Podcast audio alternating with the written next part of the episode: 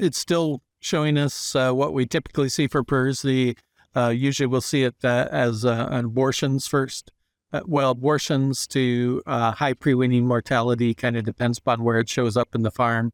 but I'd say typically we see it animals off feed, abortions, and then we'll see the stillborns, mummies tend to follow. Um, and so um, the pre-weaning mortality with these particular strains, the pre-weaning mortalities have been fairly significant. Um, and the abortion rate may vary from herd to herd, uh, may vary a little bit on previous exposure, if there's some immunity in the sow farm or no immunity in the sow farm. Uh, and it varies from herd to herd. Uh, we did a comparison on uh, 144 L1Cs and we looked at uh, 10 different herds and uh, they, they certainly had different production outcomes.